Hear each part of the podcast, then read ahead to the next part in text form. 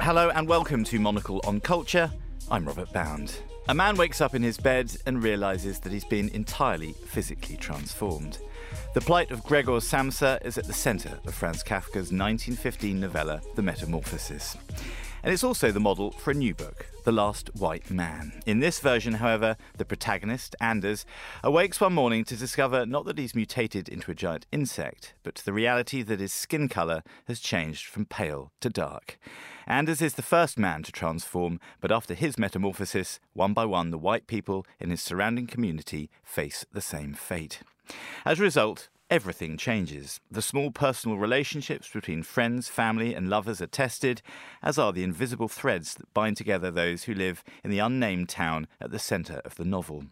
Gradually, the society is fractured as the suspicion of online groups begins to overflow into the real world, and the confused new state of the world turns citizens against each other. The Last White Man's author, Mohsin Hamid, is an international bestseller, nominated for the Booker Prize twice and perhaps best known for The Reluctant Fundamentalist. At the heart of both that work and this new novel are powerful questions. How does race alter our perception of the world, and how does our perception of others shape their personality and actions? And I'm delighted to be able to explore those questions and much more today with Mohsin, who joins me in the studio. Welcome to the programme. Thank you. Quite a lot in that, wasn't there, in the introduction? Yeah, like a conclusion, maybe. so, as we mentioned there in the setup, Mohsin, it's an audacious setup. This idea of a man, a white man, waking up and waking up darker than he started.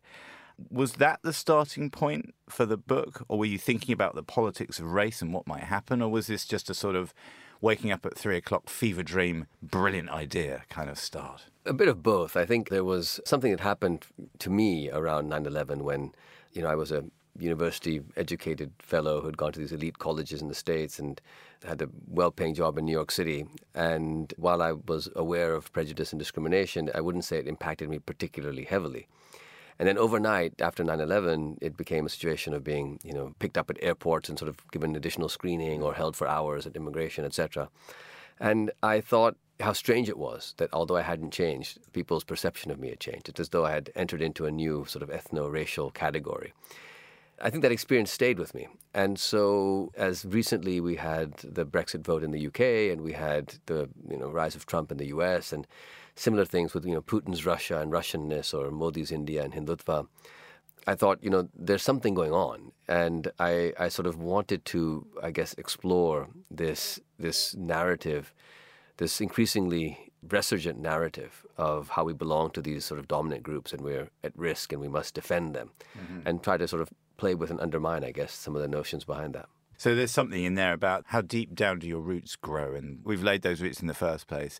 And it also struck me reading this novel and your previous work and hearing you talk about it as well, is the idea of invisibility, how in, the pleasure of invisibility, the requirement to be able to be invisible when you require it, but also the available to stand up and be counted as part of the human race or part of the country in which you're in when that's necessary too. It's a it's a strange sliding scale to be on.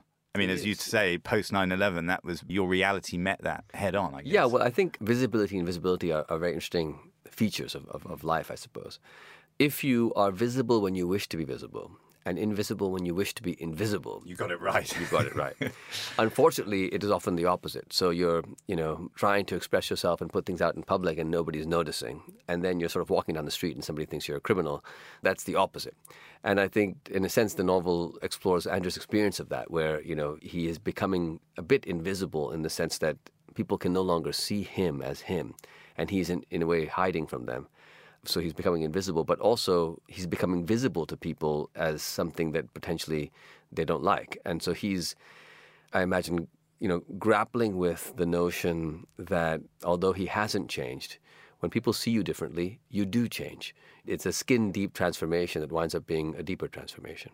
Yes, so you, people might might view him suddenly in an unsavourable light. Yeah, and he you, you might start to live up to that. There's a, as we sort of alluded to in the introduction there, Mohsin, he this spirals out of out of control. Militias roam around this small town, and he one Anders as a now brown man wonders if he was still white, would be on that militia. And it, Yeah. it questions, he's looking in the mirror all the time. Yeah, initially with sort of a sense of anger and almost Yeah. repugnance, but but later uh, he's unable to help thinking a bit differently.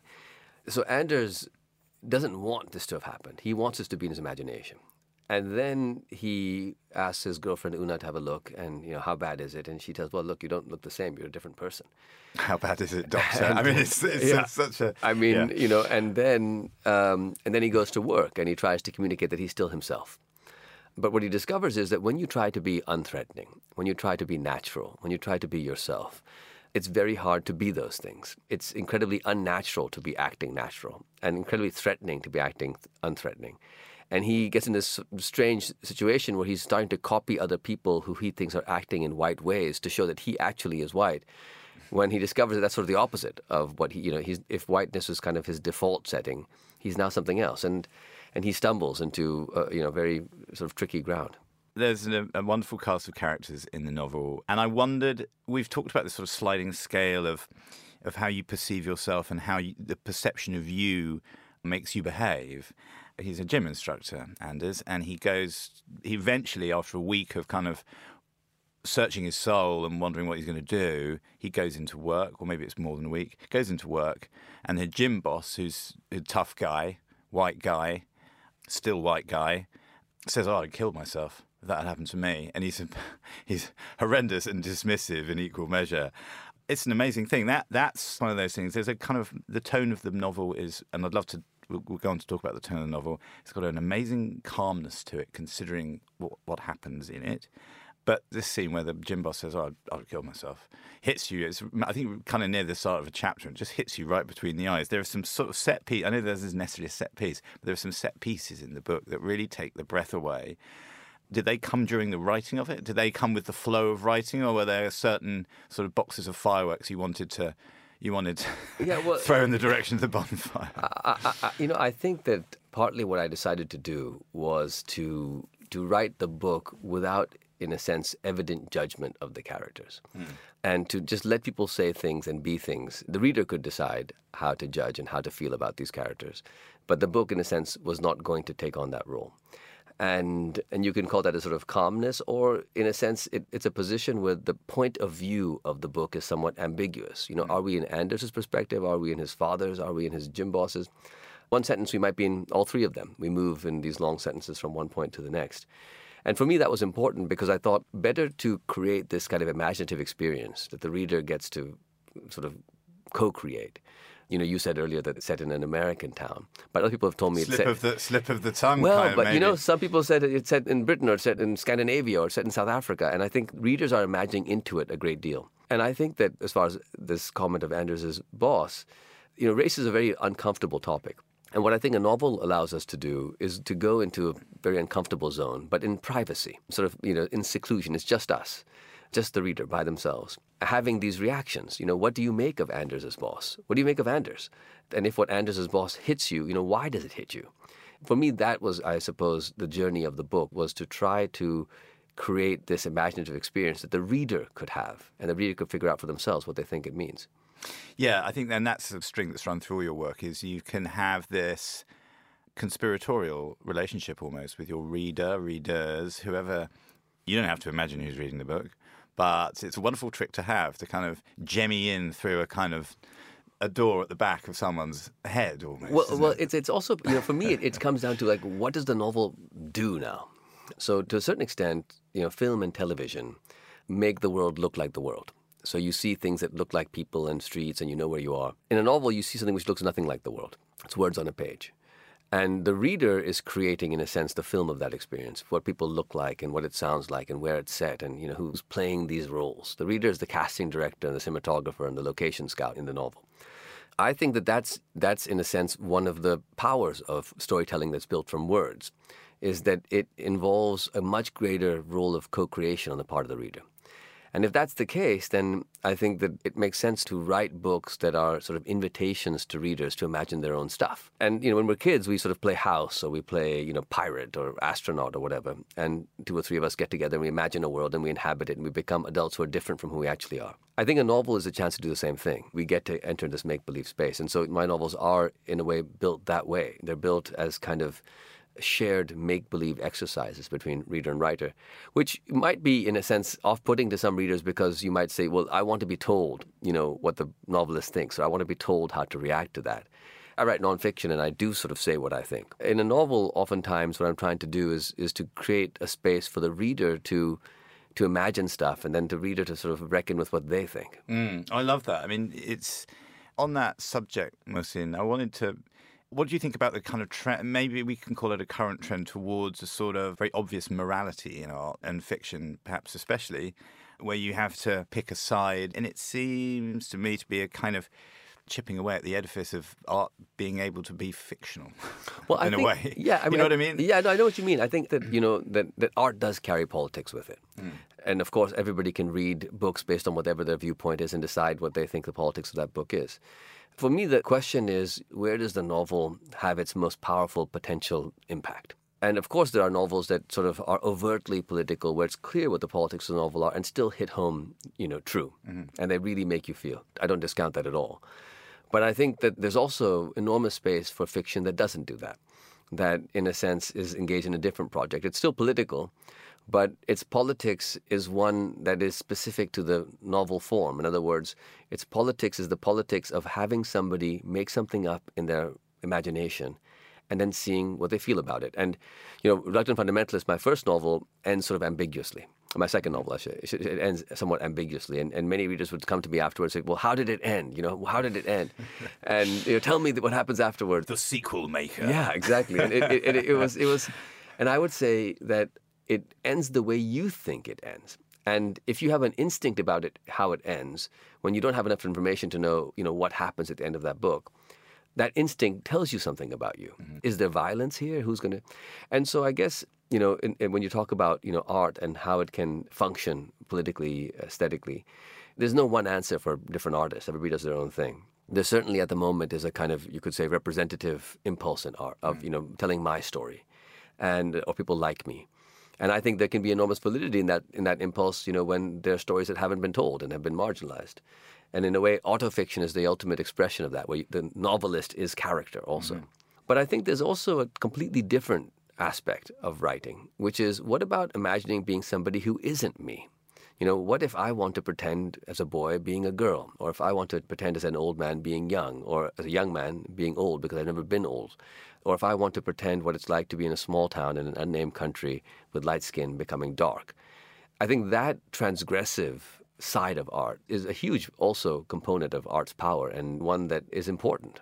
As I was reading it and nearing the end, I kind of wondered what it would be like a British Pakistani novelist and a Pakistani British novelist to write it as a, a brown person turning white or a dark person turning white. Yeah. And I wondered whether that would have been a more transgressive thing. And then I thought of all I thought of what would have been written and judged about that.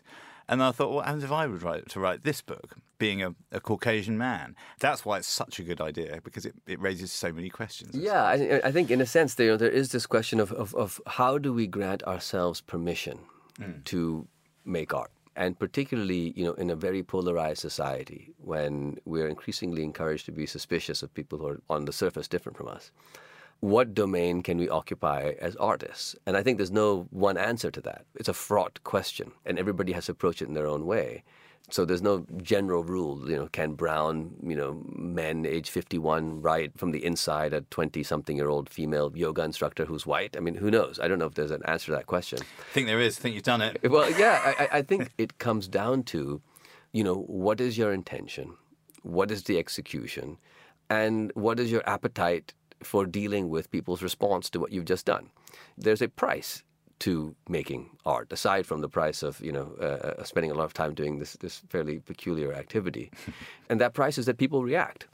So for me, this transgressive, transmutational, imaginary side of art is very important. It's a tricky door to open up, but it is also a door which I don't believe should be closed down. Yeah, no, it's it's it's fascinating. It was particularly interesting and re- uh, coming to the end of the book and wondering what the flip side would be because the, the book is all about the flip side. Yeah, well, the flip I side guess, was, right? I, I thought the flip side, you know, you, Yeah. you said, well, what happened if it was a bunch of brown characters, let's say, becoming white? And I considered that at one hmm. point. But I thought, you know, in a sense, if I were to do that, two things would happen. First of all, I think the transgressive power of taking on characters who are not on the surface like you and offering to imagine them with the reader, and then the reader having a kind of gut check. Does this feel real enough to you? Mm. Does this feel imagined in a human way, or does this feel obviously false? That's what the reader can respond mm. with, and and I, I wanted that opportunity. The other part of it is, I thought, you know, the danger of doing the opposite is, in a sense, it becomes a novel of assimilation. That imagine that you have these characters who have been described as brown, who now get to be described as white. It felt to me that that project is one that sort of has been explored a great deal, you know, assimilate. And there's a deeper question, which is if every attempt is made to assimilate, and assimilation is still impossible, then perhaps there was no potential for assimilation. And perhaps the question is not how do we allow us to see people who have dark skin as light. But how do we banish the sorting mechanism of skin color in the first place so we are unable to differentiate people into racial categories? That seemed like a more interesting topic to explore. Yeah, for sure. And your novel doesn't deal in the hierarchies of it. There's a binary thing that, that is yeah. slowly changing. And I, I thought that was an interesting thing too, that you're not there are no darlings being killed, and there are no, there, yeah, there is no hierarchy. There's no, there's no, there's no kaleidoscope here. It's... Yeah, well, you know, in a sense, it's about if we imagine that we, we've imagined race into existence, right? There are different ethnicities and darker and lighter skin, etc. But when we get to these racial categories, which we see, you know, constantly blurred as people, you know, somebody shows up. I remember my father's very light skinned, he's Kashmiri ancestry. And, you know, once somebody said to him, meeting him outside Pakistan, Oh, you didn't tell me you had a Pakistani wife. And he said, you know, I'm Pakistani too, right? Uh, and and it was one yeah. of these funny moments so where. Opposites don't always attract, man. Yeah, and it was one of these funny moments where it suddenly re- dawned upon them they didn't realize that, you know, he was from Pakistan. I think that we, you know, these categories are so weird. And I think they've sort of been imagined upon us. You know, when Columbus went out looking for India and sort of stumbled across the Americas, he was leaving a Spain where the reconquest of Spain, as it's called, mm. was, was just completed. And sort of after centuries of Muslim rule, was back under sort of United Catholic taking, rule. Taking back control. taking again. back control, yeah. the, the, original taking what could back go control. wrong? well, the question that they asked in those days in Spain wasn't, are you of North African heritage? You know, are you white? The question is, are you a Catholic or are you a Muslim or a Jew? Hmm.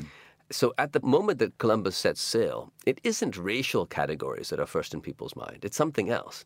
And then we have invented, I guess, our current you know, racial system post that. My sense is that if it came into existence in the last 500 years, it's a new invention. It's quite likely it won't exist in 500 years from now. Something else will come into existence. And so I guess this novel is, is exploring the idea of what if we nudge that around, uh, nudge that along and, and saw what, what would happen if it happened in a couple of years instead of 500. Yeah, it's a great point.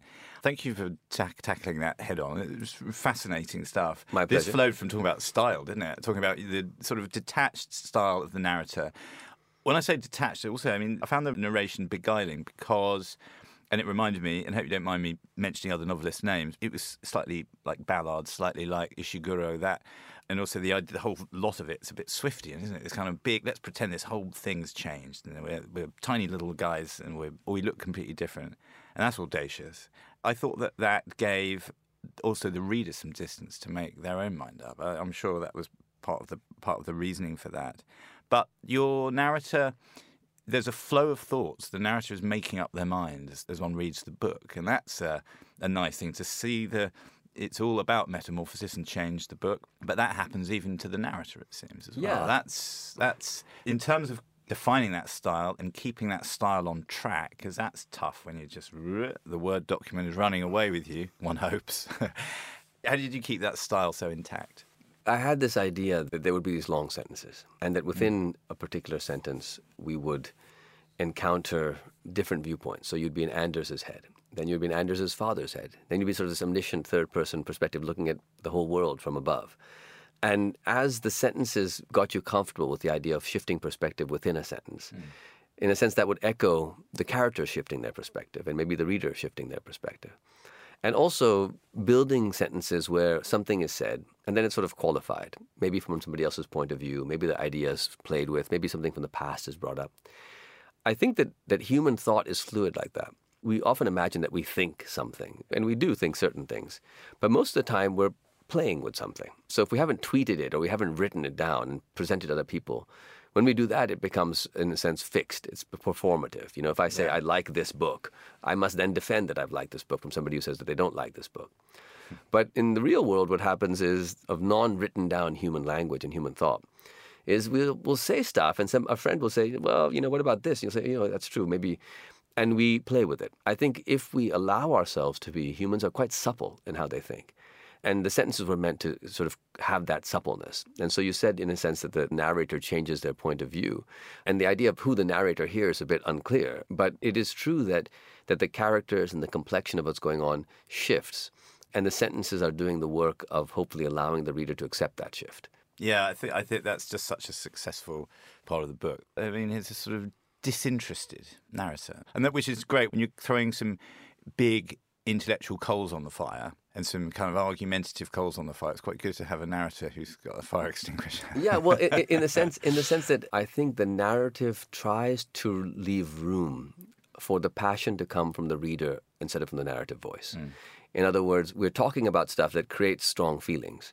So it isn't necessary for the sentences themselves to always have those feelings. The sentences can sort of present. And also the way that they, you know, partly I think what you're saying is this kind of disinterested or dispassionate. I think the effect of being disinterested or dispassionate maybe comes in part because the book is built with lots of commas and few full stops. And the effect of a full stop is that you know. I did some counting. Yeah, I'm not, got, i haven't got the stats, but you're yeah. right. There are some long. It's, it's, it's, long sentences. Yeah, yeah. And so and so in, in a, in a comma, what happens? I mean, all punctuation is a pause. And you know, writers use punctuation the way that musicians use you know breaks between notes. And so you set up your rhythms and your cadences. A full stop is a break. It's a time when you can stop and step back and take and think. You know, wait a second what do I think about this? The comma is a forward leaning pause. You, you take a breath, but you keep going. You don't get to stop really on a comma.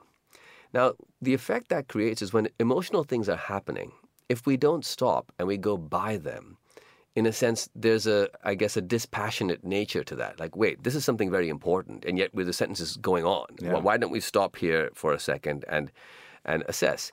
And partly the reason for that is that I guess the novel is trying to smuggle in experiences and and slightly delay the reckoning of those experiences. So that I suppose it's the echo of the experience in the reader that the reader hears, as opposed to the pronouncement of the emotion of the experience that the, that the novel gives you. Yeah, I love that. It's uh, Uh, you can hide quite a lot in a sentence in a long sentence as well, and you, you, kind of go, "Hang on, did he just say that in the middle?" There's something about that which has also got it's a rhythmic thing as well. There's the rhythm of that's hugely important yeah. because you know if you if you think about oratory, you know orators, why is Martin Luther King's "I Have a Dream" speech so effective? Right? It's effective, of course, because it's wise and it's true. But that's not enough, right? That stuff has always been true. And the wisdom, you know, people will reject that wisdom. It hits home because he establishes a cadence and then and a rhythm, and then each word feels in a musical sense the appropriate word for the composition. You hear him say one word, and then you think that's the right word, and then the next one, and each each of the notes hit.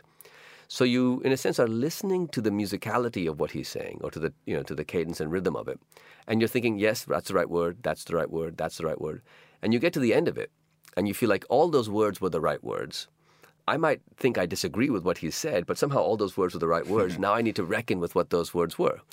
And that's the way I think that, in a sense, sometimes these and the rhythm's done the work of getting the message through the door. Well, yeah, the rhythm exactly. The rhythm has done the work of allowing the message in, and once it's sort of you know through the ear, it can do different things than if it's sort of stopped at the door.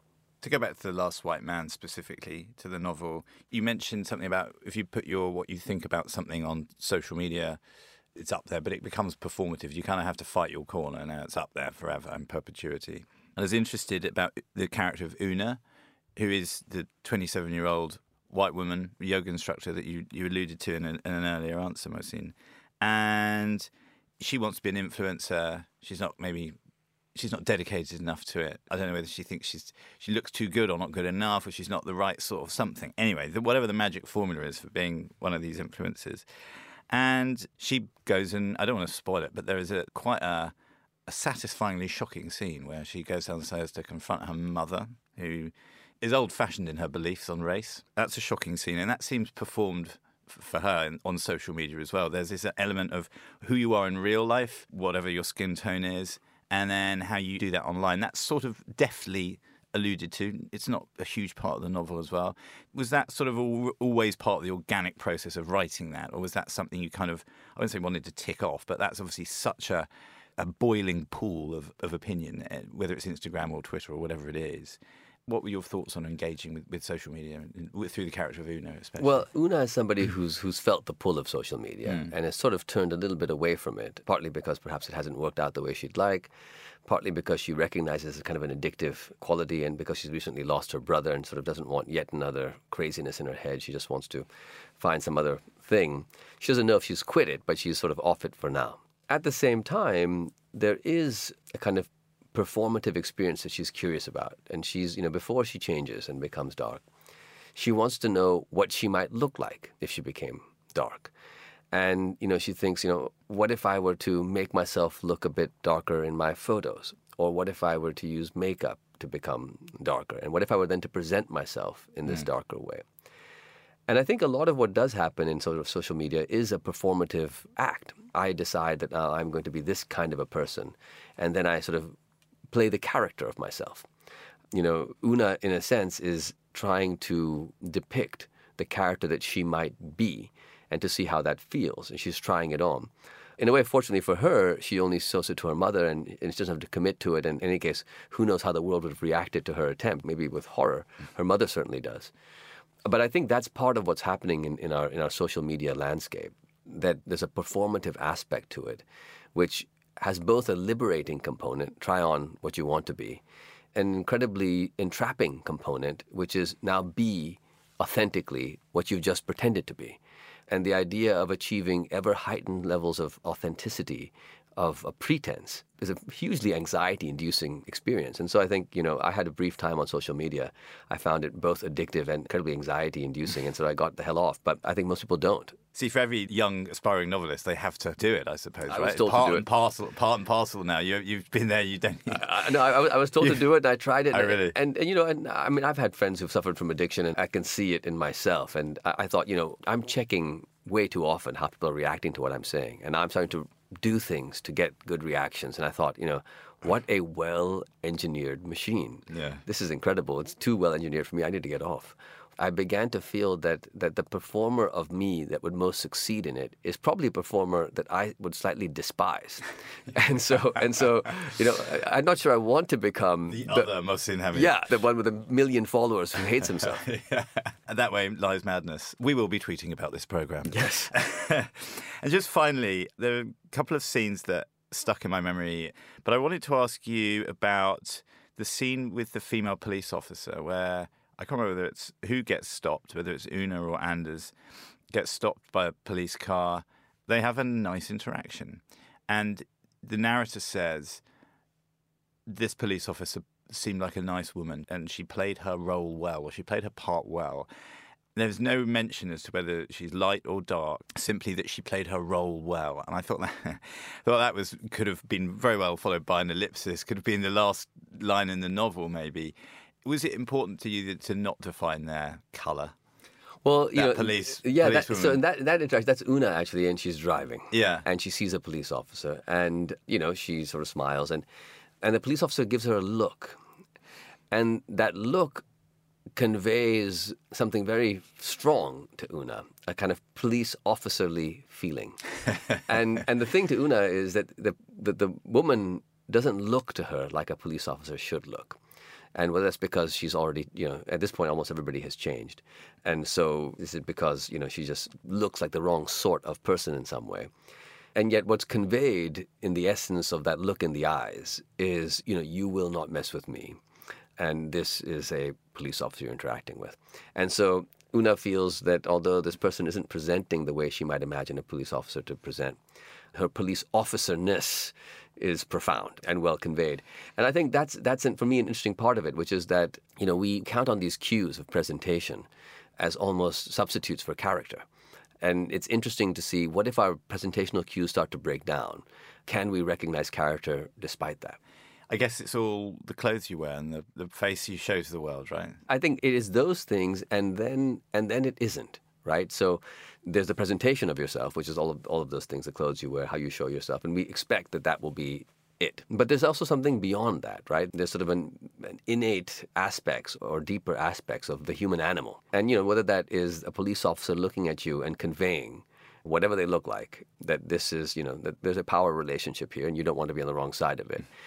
Or whether it's, for example, you know, Anders' father, you know, who in some ways was for me a bit like the the last gunslinger. He's like this this hero in a western and he has to ma- muster his courage for one last gunfight. Except the gunfight really is with his own death, and so he's this heroic figure in a unwinnable battle who tries to muster the courage to do that. And so, in a sense, for him, despite that he's at the end of his life, he's very weak, he's dying, he needs to find a way to convey in his character the strength that he wants his son to take with him after he's gone.